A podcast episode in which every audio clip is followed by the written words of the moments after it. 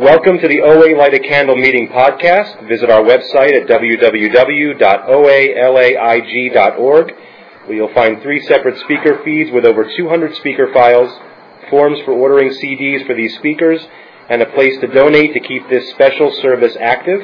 I would now like to introduce our speaker for tonight, Kim.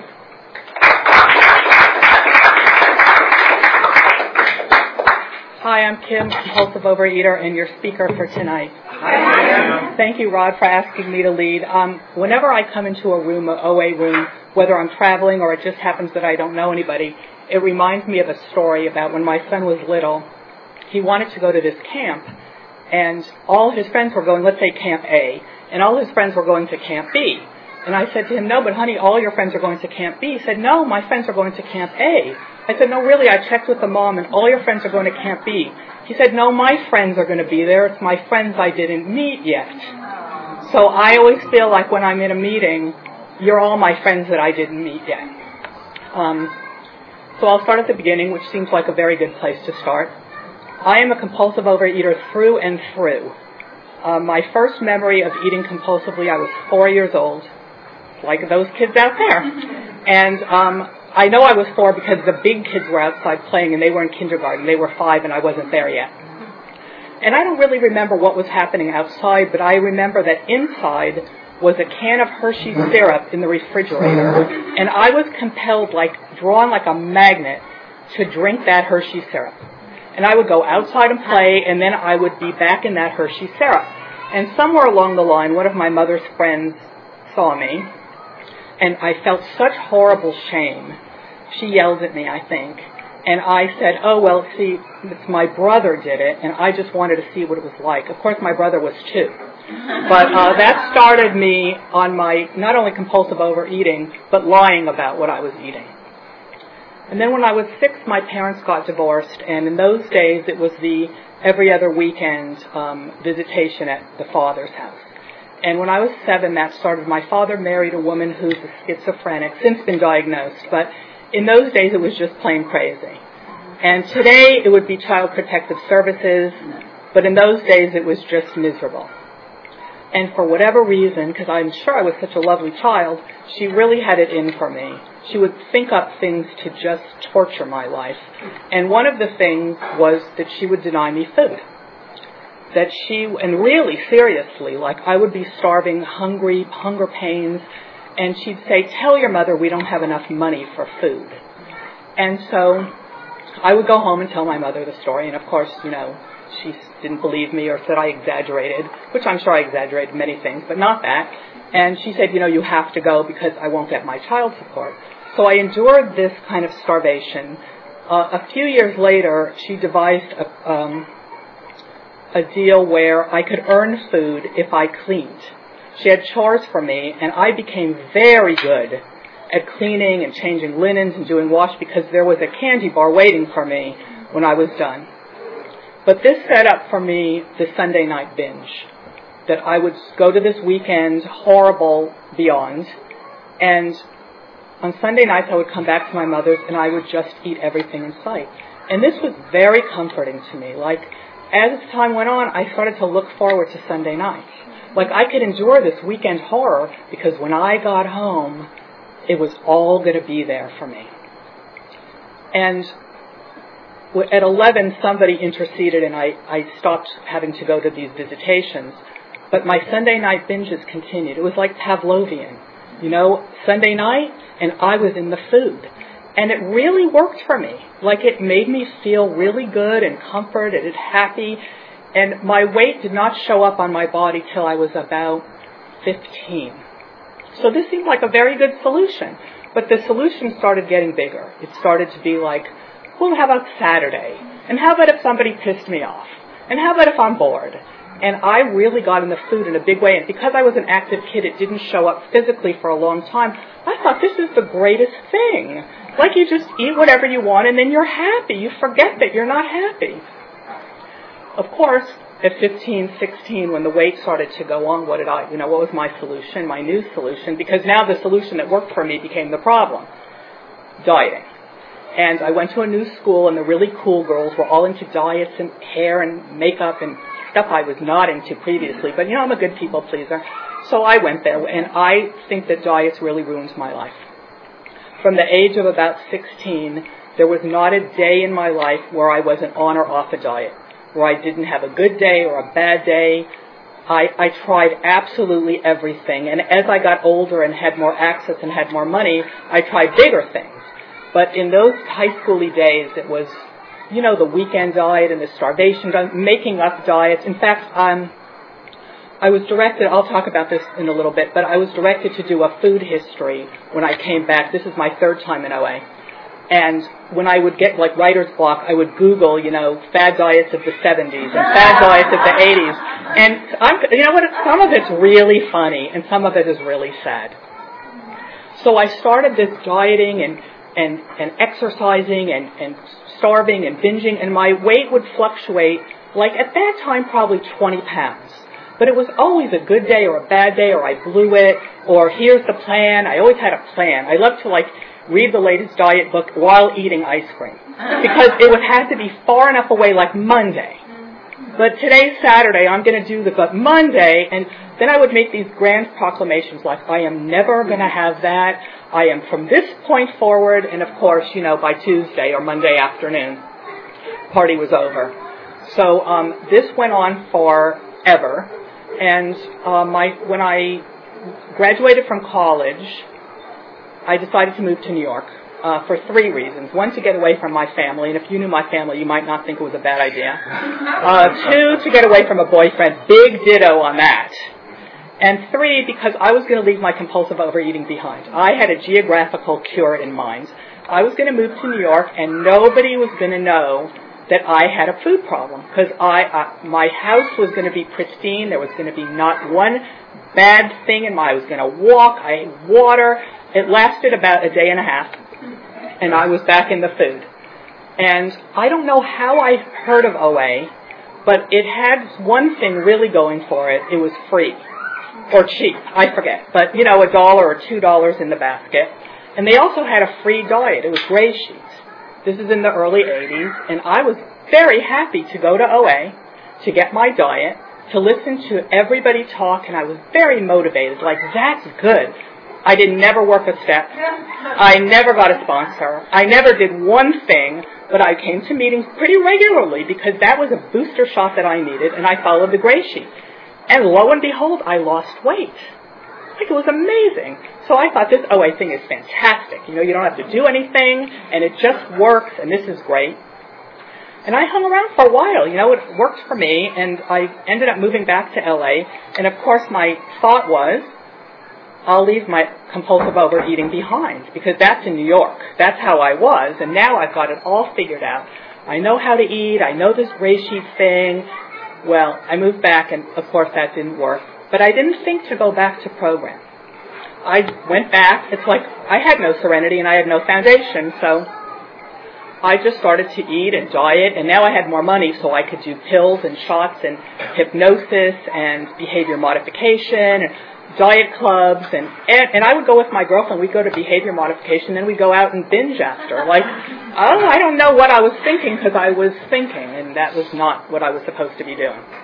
So this went on for a very long time. Um, my weight's now swung about 40 pounds, and while I was, you know, having, and it's amazing to me that I, I accomplished anything. Because food and eating and dieting and binging and ex- this was the soundtrack that played in my head constantly.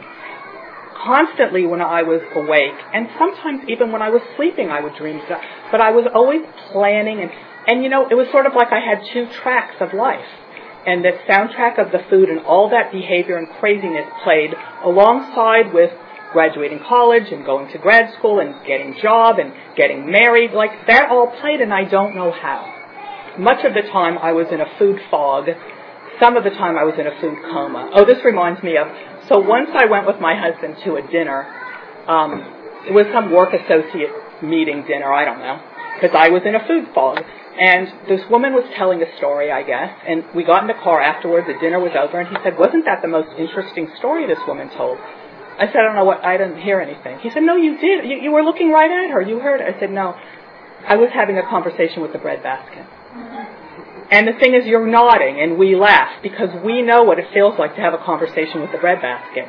But normal people out there, and they do exist, I, I happen to be very good friends with one, they don't know what that means. Like, well, what do you, I don't really understand? Well, we understand. So, my son was about two and three, and I started to do behaviors, and I was still swinging up and down, you know, dieting and doing all that stuff that I just kept doing, expecting different results. And I started to elicit him in my food stuff. I started to say, you know, like with glee in my eye, I have a great idea. Why don't you and mommy go get pizza and ice cream? Like, there's an idea. And more horrifically, I think, I would very often, I couldn't wait for him to go to bed. Like, I just, could you just go to bed, please? Sometimes I would say it out loud, like, I am done being a mom for today, which meant I want to be with my food. I want to sit on the couch and binge and space out. My husband worked a lot, especially in those years, and he was very often like late at work, and I felt very single parenty and very pissed. And I started to get scared, you know. Um, I started to get like this is this is not okay, and I found my way back into the room. So this is round two of OA, and I went to I went to program and I did it better this time. I got a sponsor. Actually, I got a lot of sponsors because I was sure that if you were my sponsor, I would do it right. Or if you, oh, her, oh, that's the ticket. Like, that's the thing. And I did some work. I don't know that I told the, oh, the truth, but I told some truth. I told more truth than I told before. I told some truth. I wrote a kind of a fourth step. Kind of. I left out, you know, you don't need to know that. And, you know, what does that have to do with anything? But I did do some stuff. So I, I showed up. I think I might have even had a service position, you know, I don't know. But um, I, I followed a food plan, and I had lots of sponsors, and I worked my program. And it worked for a little while. And I met this woman who was my last sponsor, who I just fell in love with. She was an old timer or I say long timer. She was an old woman who'd been around for a long time. And I really liked her, like she was the mommy that I never had, and I really, really, really wanted to please her. And so I really started to work a program. Like, I even wanted to tell her all my stuff, and I wanted to do the fourth step, and I, I really wanted her to do, to help me. And by, it's unbelievable to me that, that she ended up losing her abstinence and leaving program. And I could not get over that. I mean, she, the part of the reason I picked her was she had so many years and she had such a strong program. So I decided the perfect sponsor for me would be me. I would be very lenient. I would allow myself to do whatever it was that I wanted to do. I would be very happy with myself as a sponsor until I wasn't.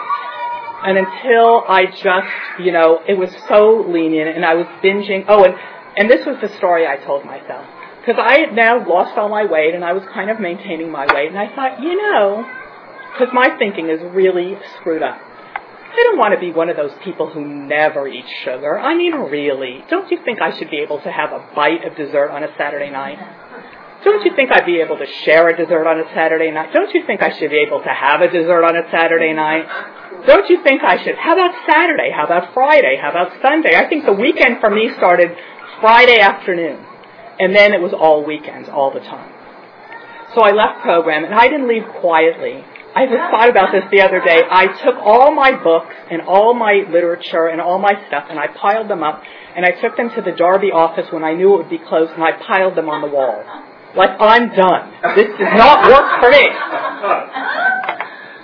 And I had a little more of a foundation, but you know what? That went away too because it wasn't firm. So in the beginning, you know, they say there's nothing worse than a belly full of food and a head full of program, but my head wasn't that full of program. It was a little bit.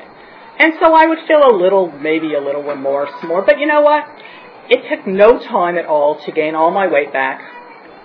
And to kind of, it seemed like I was never in program before. Like I started again with the diets and the gym and the personal trainer and the, like it never happened. So, um, that was my road time second time around. And what happened for me was I spent many years out, and I, I really am, I'm not good with dates because I really, my brain work, it's like, uh, it's like that food fog, you know, I'm not quite sure, but I sort of basically get the chronology and that's good enough. But I was out for around eight years, I want to say. And life was good. You know, I was still dieting and not dieting, and everything was about that. You know, if I was invited to a wedding in two months, I could not buy a dress today. Because who knew what size I was going to be in two months? You know, I could, everything was around, well, I'll start my diet when I'm finished with the vacation. Well, I'll start, it was all about that. So, fast forward to like October of 2008, and for whatever reason, it started pre-Halloween. I could not stop eating. This had never happened to me. I've eaten and then I would go on a diet. I lost all control. I had two food groups, sugar and starch. and the starch could be sweet or it could be salty, but there was nary a vegetable or a fruit. Like, why would you bother with that when there's sugar and starch in the world? It started before Halloween and I could not stop eating. And, and I kept thinking, what's bothering me? I'm happily married. My son's going, gone to college. Yeehaw. Um, I have a business that is successful beyond my imagination. I have really good friends. Why can't I stop eating? But I couldn't. And every day I would wake up and I'd go, today's the day. And today was never the day.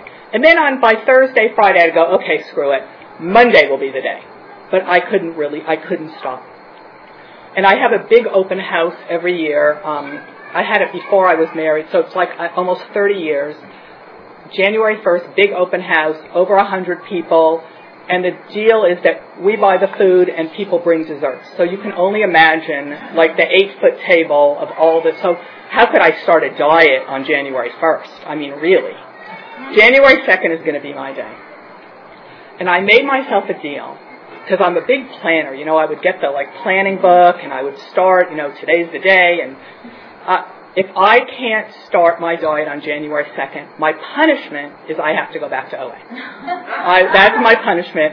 And I told a friend who was in OA, she was back in OA, since has left, but I told her, this is my punishment and I want you to hold me to it. Like I, that, but I think I can do it. Like now, I've turned the page on the calendar. It's 2009. It's a new year. I got the planner, and I would calculate. You know, if I lost two pounds a week, starting now, you know, by August 23rd, I will be thin. And I put that in there in the calendar. Like you're done. Uh, you know, insanity.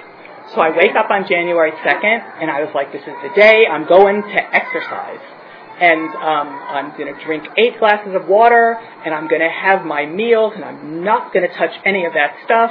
And by four o'clock, I was face first in the food. I just, and I was like, what the hell happened? I mean, really, it just.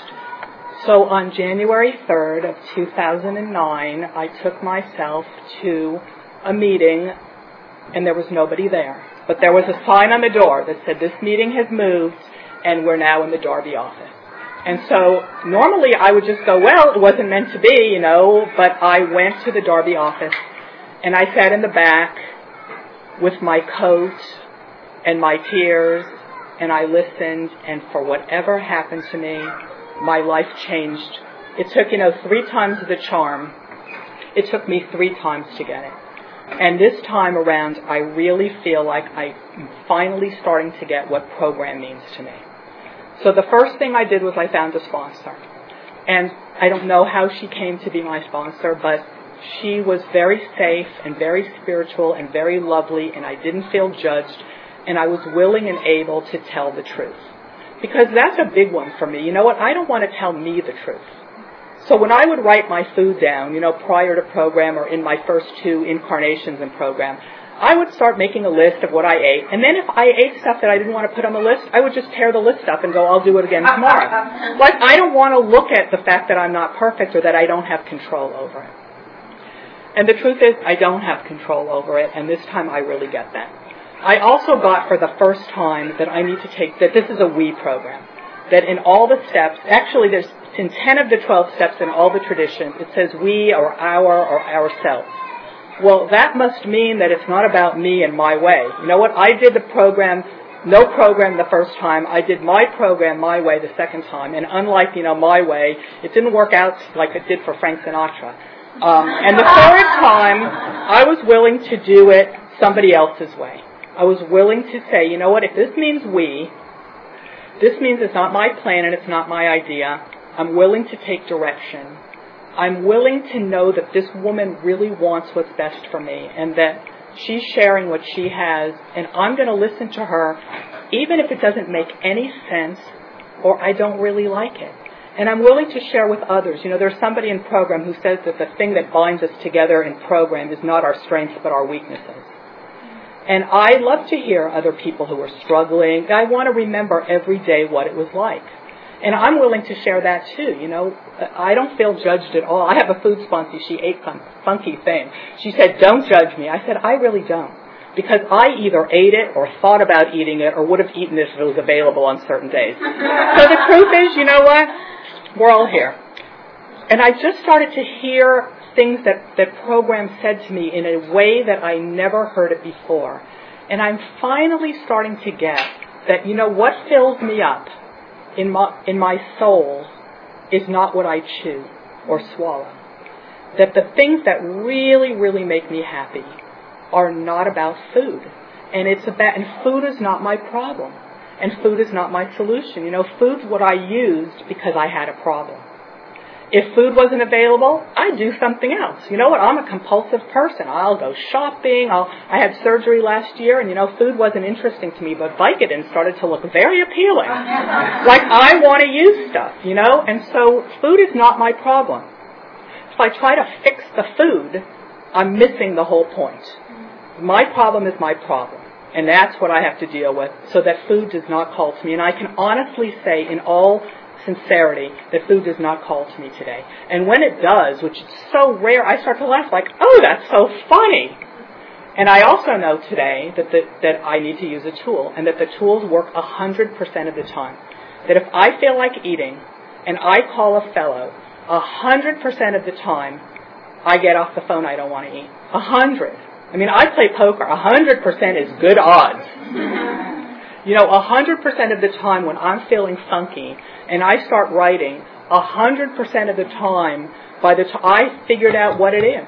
And food is not the answer. But I was willing to do it. And the thing that really, the big thing for me was that it's just for today. That I get myself in trouble by thinking about what happened and what's gonna happen. If I can just stay here you know, somebody said to me once we were talking about their food plan, she says, You mean I can never have sugar? I said, I don't know. It's Tuesday. How can you possibly eat in Thursday? It's Tuesday. So let's do Tuesday, and we'll talk about Thursday when we get there. Like, how can I know that I can never, or always, or before, or after? I have no idea. I'm starting to see like life is kind of like this sort of murally, mosaicy thing that's big, and I'm standing in front of a very little part of it, and I can't see it. And when I get some perspective, I think, oh, that's what that is. Like I had no idea. I do not know. And if thinking could have made me well, I would be well. You know what? I'm smart, I'm resourceful, and the people I meet in this room are among the smartest people I know. It takes a very agile mind to be thinking about food and calculating and recalculating and living life too. Like this dual track is not for the we, you know, not for the wusses. this is tough stuff. We're busy. And you know, we're like mathematicians, like was that apple 100 calories or maybe it was 80? Because if it was 80, I could have this that's 70 and that would equal this and I'll take away and like this is not for, for people who are dumb. But the answer to my problem today is not to figure it out and not to be smart. This is not an intellectual program. I have no idea how it works, and I'm okay with that. You know, when I was in, it, I have no idea how most of it works, and I'm okay with that. But I know that it does work. I know that there is something at work in my life that's bigger than me because I could not be, be on a diet or maintain my weight or have the same size clothes in my closet. I could not. This is, this is beyond my capabilities. So something's at work. And if I try to figure it out, I think for me I miss the point. The point is to do today, to take direction. Some of the direction I might not like. You know, contrary action is a big thing. You know, I think, ah, do I want to go to the gym, really? I mean, I have so many things to do. You know what the answer is? Get in the car and go. that's the answer. It's like too much thinking. We're just too smart. So, um, I have a food. I want to talk a little bit about my program. I, I, um, oh, I have so many things I want to talk about. And I thought 40 minutes, I'll never be able to do that. Um, just goes to show what I know. So I was directed to do this food history. And it was really long. And it was really exhaustive. And it was really exhausting. And it was really repetitious because that's my disease. Because I do the same things over and over and I think this time somehow it will be different. And what I got to see after Googling all the diets and writing about the whole history of my eating and, and beyond that, it was whole ideas of what food was for me, what I did because of food or because I felt fat, and what I didn't do, you know, what I missed out on because, ah, I don't have anything to wear and I'm so fat, I'm not going. You know, sitting, seeing the world, I would walk into a room and I would think, am I the fattest person here? And then I would scope out, like, who's fatter? Who can I stand near? You know, how, I have to be in this picture. How can I maneuver myself in the back row? I'm not the tallest person, but I want to stand to the side and put my purse on. Like, this was my whole thought process, and this came out in my history. Like, there's been a lot of time and energy and effort spent on this stuff. And it doesn't work. And more energy and effort and thinking about it is not going to make it work better. Once I saw that if I have a thought, and I really don't today, but if I have a thought, like maybe I'd have that, all I have to think about is 23 pages of a food history. And I think, what am I, really insane? Why would this time be different? And then I can use a tool. Um, something that really helped me, which I had no idea about, when I got to step, I like step 10. I like that looking back. I like it today. Then I was getting to step 11. I was like, step 11? I mean, I don't know. I guess prayer and meditation will make me holier and better a person. I don't really get it. But, you know, I was directed to not try to get it, just to do it. And I, so I got this timer at my sponsor's direction, and I set it for a minute, and I thought I was going to go out of my mind. A minute sitting quietly was, it was beyond my, it was horrible. It was like I was very busy and I, I can't do this. And, but the deal was that I had to sit still for a minute, and it was really excruciating until the minute, and it took a long time, like weeks and weeks of this minute, like, oh, I have to do this because I have to tell her how my experience was with my minute. It's horrible, and I don't get it, and I don't know how this is. What does this have to do with really? And then the minute got easier, and then it was two minutes, and five minutes, and ten minutes. And here's what I learned about step 11, which I, which blows my mind. Step 11 and sitting in meditation, which I'm even hesitant to say the word meditation. It sounds much more spiritual than I am. So it's quiet time taught me how to sit. It's like an adult timeout. Um, it taught me how to sit quietly through uncomfortable feelings. It taught me how to sit still when loose ends are not tied up. It also taught me how to sit in a Mexican restaurant when the chips are served. I know how to sit. I know how to sit when the bread comes because that's not my food. And step 11 has been the most awesome thing that I thought I don't get it and I don't want to do it. So yet again, you know, this is an example of me not understanding it, and it doesn't matter that I understand it. So I have a food plan. I did my food history, and I was able to really identify my alcoholic foods.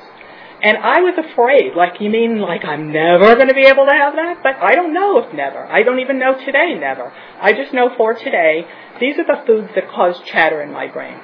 And I can't afford that. You know, I don't want to eat something and then want another one. You know, I like an apple. I, I really like an apple. And no matter how, and sometimes I go crazy, like, oh my God, this is the greatest apple ever. I finish it, I don't want another apple. So this is a good food for me. But not so much with, you know, I call them methadone foods. Like foods that approximate other foods. They're not quite as bad, but it's not real food. I learned how to eat real, guess what? Fruits and vegetables are awesome like you know you feel really good about. I feel like I can. So my my abstinence is, does not include these alcoholic foods, which I was willing to identify with the caveat that I could change my mind if I needed to, because that always never thing you know freaks me out. I eat a plate of food three times a day, and I have a piece of fruit between lunch and dinner. This one plate of food thing has saved my soul. It has saved my life. Because the chips from the Mexican restaurant do not fit on the plate. The plate's coming. The bread doesn't fit on the plate. Dessert doesn't fit on the plate because the plate's going to come. And I'm done. I order the best I can, but I can go on vacation. I've been on cruises. I've been on vacations. I've been on weddings, bar mitzvahs. I've been. Uh, it doesn't freak me out because wherever I am in the whole world, I can get a plate of food. And whatever it is, I get to get up from the plate of food and be done. And it doesn't matter what I feel, you know, hungry, full. I don't even know what that means. Everything feels like hungry. Because I screwed myself up for decades and decades and decades. So when I have a feeling, it feels like hungry. This is not real. I'm not hungry. I ate enough food. I have not missed a meal. It, you know, but a plate of food works for me. And then if it's if I'm starting to still feel like, oh, you know, dinner's over and I want to weep, I better do something. I better get on the phone. I better call somebody. I better do some service. It doesn't have to be OA service. I can be of service to the people around me. You know, I count everything as service because I don't really want to do service. I want to take care of me. But when I do service, and it doesn't matter what it is, I feel so much better. Like this is counterintuitive. You know, I thought being happy meant doing stuff for me to make life a blast. Instead of doing something for you and feeling really good about it and not having any expectations of what you're going to what you know you're going to give back to me. You know, I don't have to be the person anymore who makes jokes. I always used to make jokes about being fat and food because I'm going to get I'm going to get me before you get me. So if somebody would say, you know, oh, I'm so hungry, I'd say, hungry? I haven't been hungry since 1976. like this was a joke. But the truth is, I often think I'm hungry, but I'm not hungry. It's not real. It's just my feelings. And my feelings pass. You know what? I think if I have a feeling, that's going to be my feeling, but I am learning that another feeling is just on the way. It's coming right behind this feeling that I have. So, um, my husband says, and you know, he, he is, is hmm, should I say this on tape? He's one of us without a program. And that's I've been able to separate out that. But he'll say to me, you know, and he'll say to everybody who will listen, Kim is the happiest person I know. And I think, you know what, that is awesome. Because first of all, he knows me better than anybody because we spend a lot of time together. I'm married 25 years. But the truth is, I wasn't happy. I was not a happy person. I was a quite a miserable, sarcastic, kind of unhappy person. And now I just see, I really see good. Like, this is a miracle. You know, people always say, you come for the for the vanity and you stay for the sanity.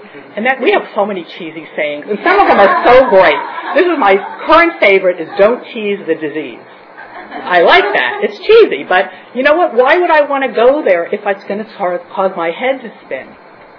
So for today, I'm willing to do. My program looks like. Um, I bookend my life with my program. I start in the morning by reading a little meditation book and I do my writing and I call my sponsor early in the morning. And then I take my sponsee calls. And at night I do a written 10th step and I email it to my sponsor and that's my bookend. Every day I read a page of the big book. With my sponsees I read a page of the big book so it ends up to be a lot of pages. But um, I write for at least five minutes. But my, my commitment is to write for five minutes. And this discipline of just five minutes has filtered out into discipline and other things that I am not a disciplined person. I'm an all or none. I'm either exercising every day or you won't see me in that gym for six months.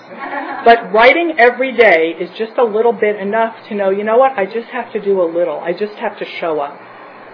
And somebody said to me, you know, that's a lot. Like writing, reading, calling. Oh, I go to about four meetings a week.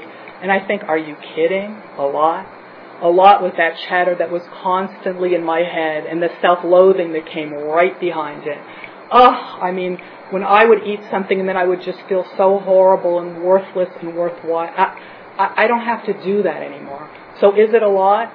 So I have this sponsee that has left the program.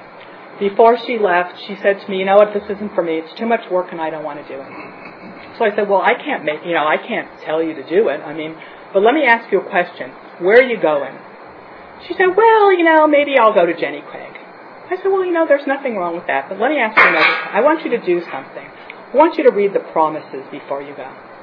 Because I'm sure all those diet things worked for work for people. I don't know, they didn't work for me. I joined Weight Watchers seven times under seven different names, thinking this would be the time I'll be, you know, a newcomer, and then they'll say you're awesome. I'll say, yeah, I just started, and then I can be a leader. I could be in the magazine. You know what? These guys can work for me, but they work for somebody. But the promises, they don't even purport to to talk about those kinds of things, and that's what I want. You know what? I want to intuitively know how to handle situations that used to baffle me. I want God doing for me what I could not do for myself. This is what I want. This is what's coming true. And so I pray for her. You know what? I pray that she gets the clarity or whatever happens. But I don't, it's not up to me anymore. It's not an ego trip. If she wants to work with me or she doesn't, or she wants to be in program or she doesn't, I am here. I am here for the long haul. I am here one day at a time for the rest of my life, I hope, to save my soul. And thank you for letting me share.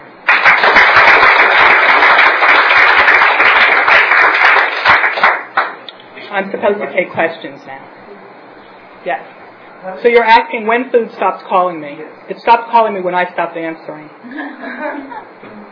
It stopped from day one because if food would call, I don't know the particular day, but I know that the answer today is no. I'm willing to go to any lengths today, any lengths. I hear people say you have to go to only go to some lengths. I will do whatever it takes. I will make 42 calls if I need to. I will write pages and volumes. I will go to four meetings if I have to. I will do whatever it takes today to stay abstinent. That's the most important thing in my life. So I'm not sure when food stopped trying, but I just kept saying no. It's like somebody asking you on a date. If you say no long enough, they're going to probably stop asking. Well, uh, that's funny that you asked that. You asked how I get uh, got to forgiveness with my stepmother. I am working now on my third, fourth step since I've been in program, and that's starting to come up. I have no contact with her, but but so I, I'm that's still a work in progress. I'm glad you asked that. You asked how my higher power, my relationship with my higher power changed. When I was in program the second time, I thought I had to have everything figured out, and I don't. I didn't grow up religious. As a matter of fact, my family thought that anybody who believed in God was a complete moron. And so the part, the thing was, you know, make fun of those people and um, and so when I was in program the second time, I decided, you know, I have to make something my higher power. I'll make the group my higher power. I'll make the sunset my higher power. How about that tree over there will be my higher power? And when, when I came back, I realized, you know what? I don't have to know. The answer is I'm open. There is something at my life and work at work which I do not understand. And it's sort of like the Supreme Court definition of pornography. You know, I can't define it, but I know it when I see it. And I know it when I feel it. You know what? I feel like there's something, or I'll say something and I'll think, who said that? That is not me. You know what? That is not the way I roll. But I'm, I'm a much nicer person and, and I feel directed sometimes. So, um, so the answer is it's an evolution. And I am just open. I'm open to hearing people talk. I'm open to reading things, and, and I'm just open and, you know, come and get me. Thank you for all those questions. Okay, my son, the question is, I'll start backwards because I might need you to help me remember. Um, my son is a normal eater. The interesting thing is he's in college and he was home this summer, and all of my binge foods miraculously showed up in my house. And what I realized is I used to go to the market when he was little and buy those foods because I liked them, and then I would say that they were for him, but I really ate them. And he learned to like them, but he can have a spoonful of something or a something of something. It's not a problem. My husband has his own path. And the only thing I can do is be a shining example of the 12 step program. And you know, it's attraction, not promotion. And sometimes I think, geez, I'm so attractive. Like, don't you want this? Like, and he always says to me, you're so happy. Or he's like that. You know, when we were in New York recently, I went to a couple of meetings in New York, and I said to him, do you care if I go? He said, go. They're, they're, they make you so happy. So um, the answer is he has his path, and all I can do is be attractive. And um, this time around, I have been in program a little less than three years. I'm maintaining a 50 pound weight loss and I count my abstinence. I don't count the, you know, but it, uh, but I'm, I'm about a little less than three years out of relapse. I write and write and write and write. I write, and you know, in the big book, there's, I used to think the big book was more mysterious than it is, but there's really, if you really read it closely, there's really guides to how to do things, how to pray for people. I mean, it's really interesting when you, for me, when I finally read it, like with an eye towards, so I really write and write and write, and pray and pray and pray, and and I I'm starting to you know everybody has their path, and the universe. I used to think that I was the center of the universe, and people did things to me. And now I think that when people are ugly, it's because they're ugly inside. We don't treat people badly when we feel good about ourselves. So I can really pray for them, and I and also I can really keep my distance, you know, when I can, because I don't need to volunteer for the toxic environment. But that still is a work in progress.